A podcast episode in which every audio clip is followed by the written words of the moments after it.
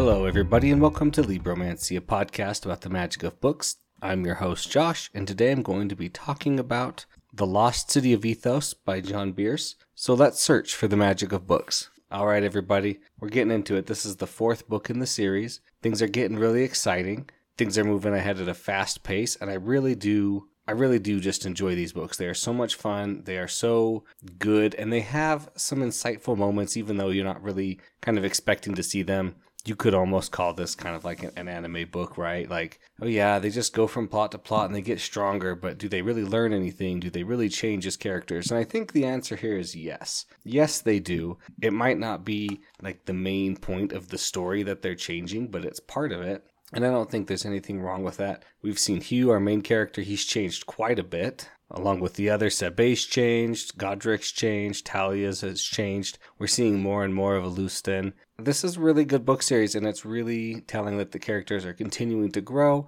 and we're seeing more and more of the world, and we're understanding more. I never feel like I'm getting info dumped because it makes sense in context why the characters who have lived in their whole lives in this world need to know the same information that I need to know. Now, as far as things like the plot go, this is a decent plot. They are looking for something. They have to then protect it after they find it until reinforcements and help can arrive and they can take it back. The writing, John Bierce's writing, I think, is continuing to get better and better. I still think he's got a little bit of work to do, but he has improved so much from the first book, which it wasn't bad, the first book. Don't think I'm saying that it was a bad book when I say this, but he's gotten better. I've, I've said in the last episode, I really love the way he describes the Dreamfire doing different things and changing things, and it's not just the same one of two, three, two or three things. Now, one thing I'll say is that sometimes the way his book feels, the atmosphere in his book, like the way he describes the area he's in or the characters are in, it doesn't really land 100% for me. Like, I'm not saying I don't like it. I'm just saying, like, I sometimes I don't feel like I'm actually in the spot where I am. Like this book, they're in a jungle, and while sometimes I, I get the sense of the jungle and the size of it and the scope of it, other times I'm just like, no, I'm just, you know, I'm just with the characters and they're kind of irrespective of where they're at. They're on boats quite a lot. And so especially like when they're on boats, I don't I just don't feel the kind of the atmosphere the whole time. But again, this is not really a big problem. This is just something that I'm talking about here.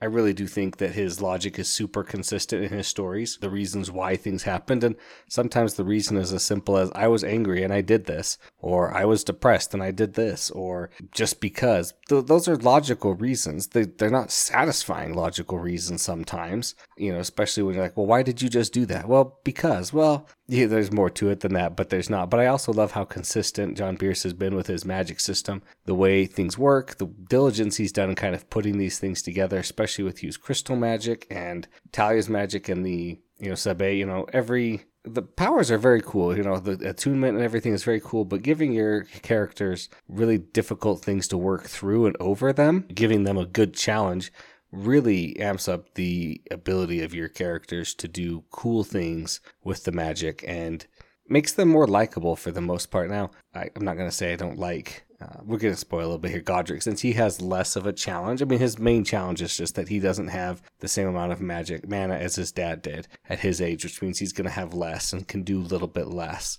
And that's not like to his fault, right? He's nothing, not something he can work to overcome like the rest of them, but it is something that we have to deal with. So let's just get into some spoilers here. And while we're talking about uh, Godric, let's keep going with him. I like that this book talks about him trying to live up to the expectations of his father, not and when I say that, I, I don't mean like his father expects him to follow in his footsteps and to be, you know, exactly like him, but he wants to live up to the standards his father's put up. You know, his father's this known as this great power, basically. He's kind of got his own strength. He is legendary-ish among you know people who know him and among high power levels. And Godric's like, I'm just I can't do this. I'm I can't be that good. I'm not strong enough. I don't have the mana reserves yet. And Arthur, Arthur, his dad is like, I don't want you to do what I do. I want you to find yourself and to be what you want to be. Now I know you're going to be a more mage pretty much because of the crowd you're in, you know, with the Lustan and the Mage Errants. But at the same time, do what you want to do.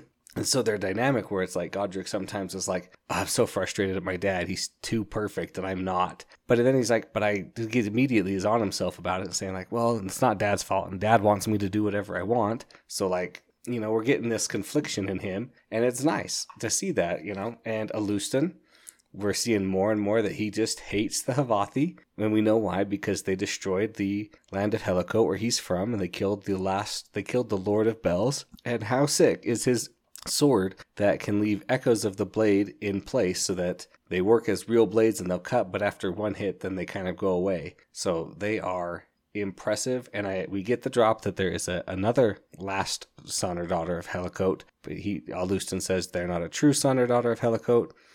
And so I can't wait for the time when they fight again. If they fight each other with those blades, that's going to be impressive. But we do get Archer's warning that Alustin is only desire and his only goal is revenge against the Havathi. He doesn't care for anything else. All of his effort is working towards that. And so we're seeing like, okay, maybe we need to start trusting Alustin less and less. I, I have hopes that he can maybe with his students, you know, kind of pull back from that a little bit. But we'll see. We even see, you know, in one of his point of views that he has two secret projects that are going forward that does Kanderon doesn't even know about. So that's kind of sign that maybe Alustin is not going to be as good as we were hoping he is. So now let's move on to Sabae. Sabae is such a funny one. She's kind of taking this role of like spy master, leader, she's so funny, she's so smart most of the time. But then now that she's got her freedom with her, she's like, I'm gonna go romance everybody and everything, or try to, you know.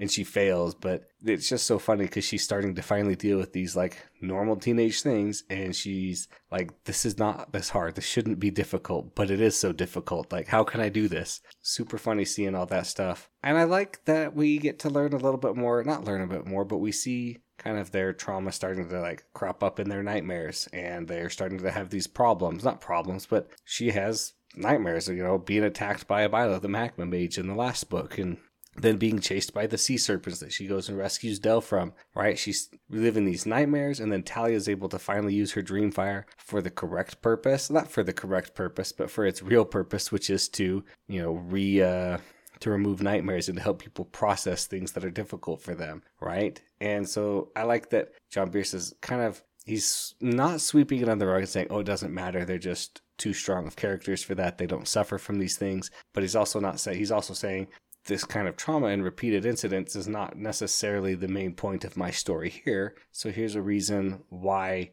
and how we can kind of avoid having to explain again why our characters aren't turning into, you know, crazy psychopaths with tons of PTSD, right? From killing a bunch of people or from being attacked so much or from being, you know, hunted and chased everywhere. So now we're going to have to get to Talia. She's funny. Uh, this book is good. She really opens up. Hugh and Talia, of course, they do get together in this book. It's so fun. I love it. So glad for their relationship that they just are so comfortable around each other. And that's like the best feeling in a relationship when you just get with somebody and there's no it's not that there's no expectations but it's that the expectations are right you know like you just love each other and you just want to be with each other and it's not it's not heavy it's just nice. At least that's how some you know they are for me right? So this is that i just love their relationship. I love that hugh's spellbook keeps trying to apologize to talia and it keeps dropping like live mackerels on her or giving her half eaten fish or like just trying to like bring her a present to make her feel better because it you know dragged her forcefully for a while and unfortunately, though, in this book, when they are fighting the Havathi, which such an epic fight scene. I mean, I, if I wanted to talk about all the amazing scenes that just made me go like, "Oh yeah, this was so good." There's just too many of them in these books. I can't talk about them all. But Talia destroying Grovebringer, the ancient Havathi weapon, which this is one thing. This is another little minor thing. Like they say that you know warlocks are very rare or, or more rare than not, and that, you know, in all of Skyhold, there's only like Hugh that we know of.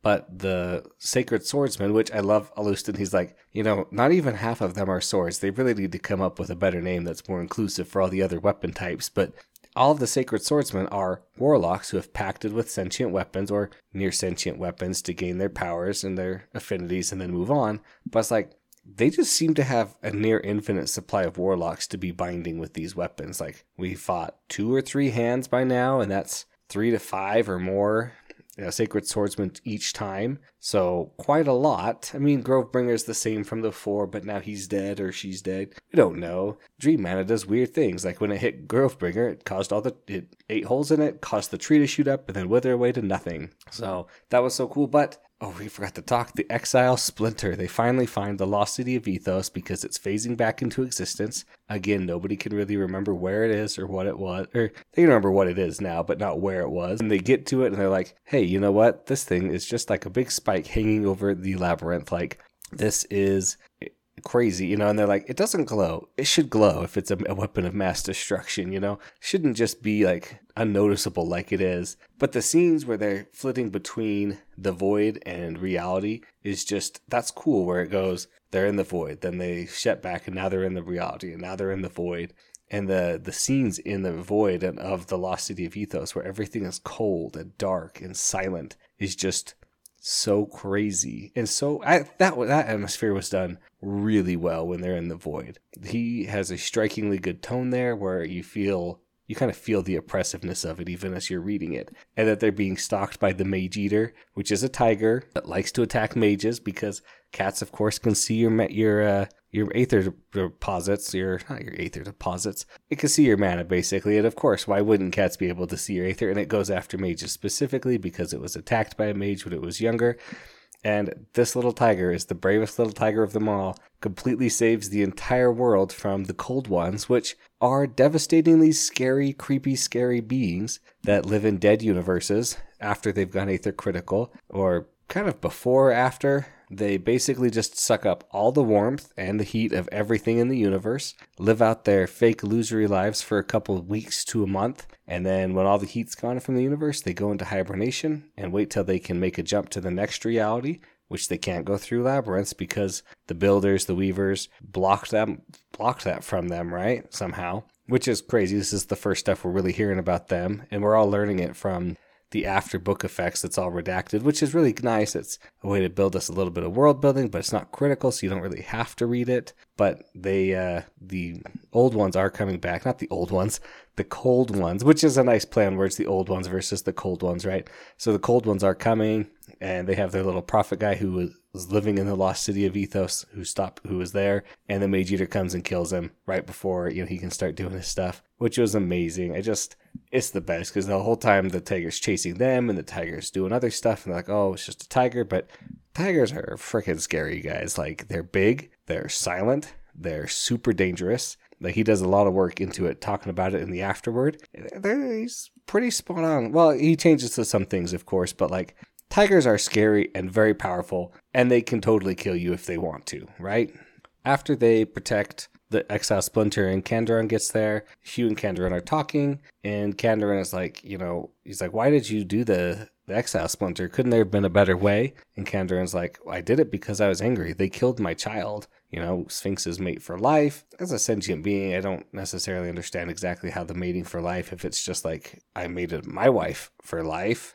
But I, I, maybe there's more to it than that, but doesn't matter. This is beside the point you know, the Havathi Empire or the Ethodian Empire killed her daughter. So in a rage, they spent years with other with like five or ten other people building the Exile Splinter. Then they cast the Exile Splinter, you know, completely destroying the Ethonian main city, you know, sending it into the void. And she says, Was it wrong? Probably, but I was angry and we were all angry and none of us really felt bad about, you know, sending all these kind of innocent people to death, right? And then she talks about the price of her power. You know, the price to do that is that all of her memories, or a ton of her memories from before then, are just gone. She can't remember her husband's name. She can't remember her child's name. She can see their faces. She can't remember exactly why or how certain things happened. But I mean, it's just a nice thought. Like, power is power, and there's always a price for the power that you gain, right? Either the opportunity cost of, well, I could be learning or doing other things instead of learning and doing magic, or a more tangible cost like using the Exile Splinter, which erased Ethoni- the city of Ithos from everybody's minds, you know, also causing her to lose a lot of her memories. It's just something nice to think about. Like, there's always more consequences than you're expecting. You know, Kanderon hoped that by getting the Exile Splinter back, she could potentially recover her memories. She's not going to, it doesn't look like. It's just one more sad thing on both sides, right? And Hugh, in this instance, in this fight, is very badly injured when he goes up against an ash mage. Of course, he gets ash in his in his lungs, and his lungs have been hurt and weakened a lot. He is very scary for a little bit. You're not sure if he's going to make it. And his uh, spellbook is protecting him and trying to bite everybody until Tally gets there, and she's like, "It's okay, spellbook." Oh man, I'm like almost tearing up. Not because it's like it's not that it's it's emotional though. Like it's a very heartfelt scene. They've just won the day, but Hugh's gone missing. Nobody can find him. You know, they find him and his spellbook's defending him to the, you know, because he feels like he's dying. He doesn't want to let anybody close. And Talia is able to get close. Like, I just like breaks your little heart a little bit because you're like, oh no, what's going on? Like, it's so sad. But Hugh was grown. Uh, we're going to rewind a little bit and talk about this. He was grown a ton in this book, or by this time. You know, it's been let's see, about two years since they started at Skywind, Skyhold, excuse me, and his confidence is really going up when he at least is definitely talking about wards. I just love the scene where he's going to he's they're on the island that will be renamed Stormward's Gift, and the rod hunter making a ward to kind of protect their secret ceremony and stuff. And Hughes looks at it, he's like, I can't let this stand. This ward offends me on a personal level and on a professional level. I'm going to redo it. And then he like snaps his fingers and causes their chalk that they've been drawn to like puff off the ground and flow back to their chalks and like reform, which because it's a crystal, you know, it works like that. It's so funny. And he's like, I'm gonna redo this ward. He does it like super good and amazing. And he just like it's an attention diverting ward, so it'll do this, it'll do that. And then at the party, he's just being like talked to by everybody. And then it's the same time that Talia comes in, you know, confesses to him a little later. It's just uh, you know like mm, so good. That was just so nice. And a little bit we see you know, Hugh's eyesight gets better and better, and he's like, "Oh, I'm in." The people like, "Why are you sitting in the dark?" He's like, "I'm not. Like it's light out. You can totally read and everything." And everybody's like, "Uh, no, it's pitch black in here." He's got night vision, part of his pact with Kanderon. He's getting Sphinx's eyes, so he'll have a lot better eyesight. We also learn that Hugh's notebook can spy on private, um, you know, encryption transmissions through the index. We think we're not sure where they're coming from, but they're talking to and from Kanderon a lot with the Council and the Coven.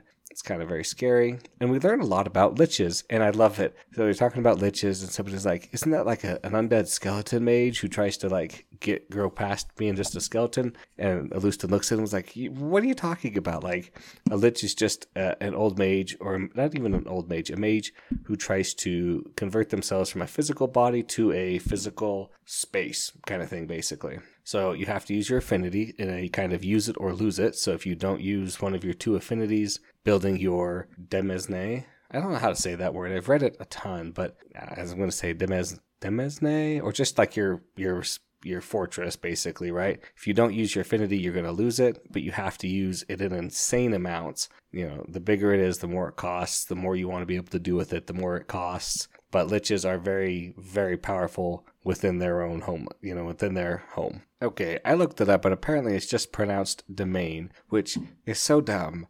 Domain? Why would you have an S in it then? Why can't you just spell it normal English? Come on, please. I just, sometimes I just shake my head at English and worry about it. But I also, we get a little bit of a mention of the greater Radhan fleet. So apparently the Radhan family is also, are also world hoppers, like that's crazy. I mean, we know that there's a lot of world hopping going on, that humans aren't native to Anastas, but it's just kind of crazy int- imagining that this whole family is part of this huge thing. And like, what would have happened if the Tongue Eater had gone off against the Radhan? Would that have just crippled like tons and tons of multidimensional travel, basically, you know, through and around the labyrinth and the greater worlds? Like, could have been a really bad sign. But that is everything I have to talk about today about the Lost City of Ithos. Thanks everybody for listening. Thanks to David Hilowitz for the intro and outro music. Of course, if you have any questions or comments, please send them to libromancypod at gmail.com. You know, please like and subscribe wherever you get your podcasts from. It helps a lot. And remember to search for the magic of books.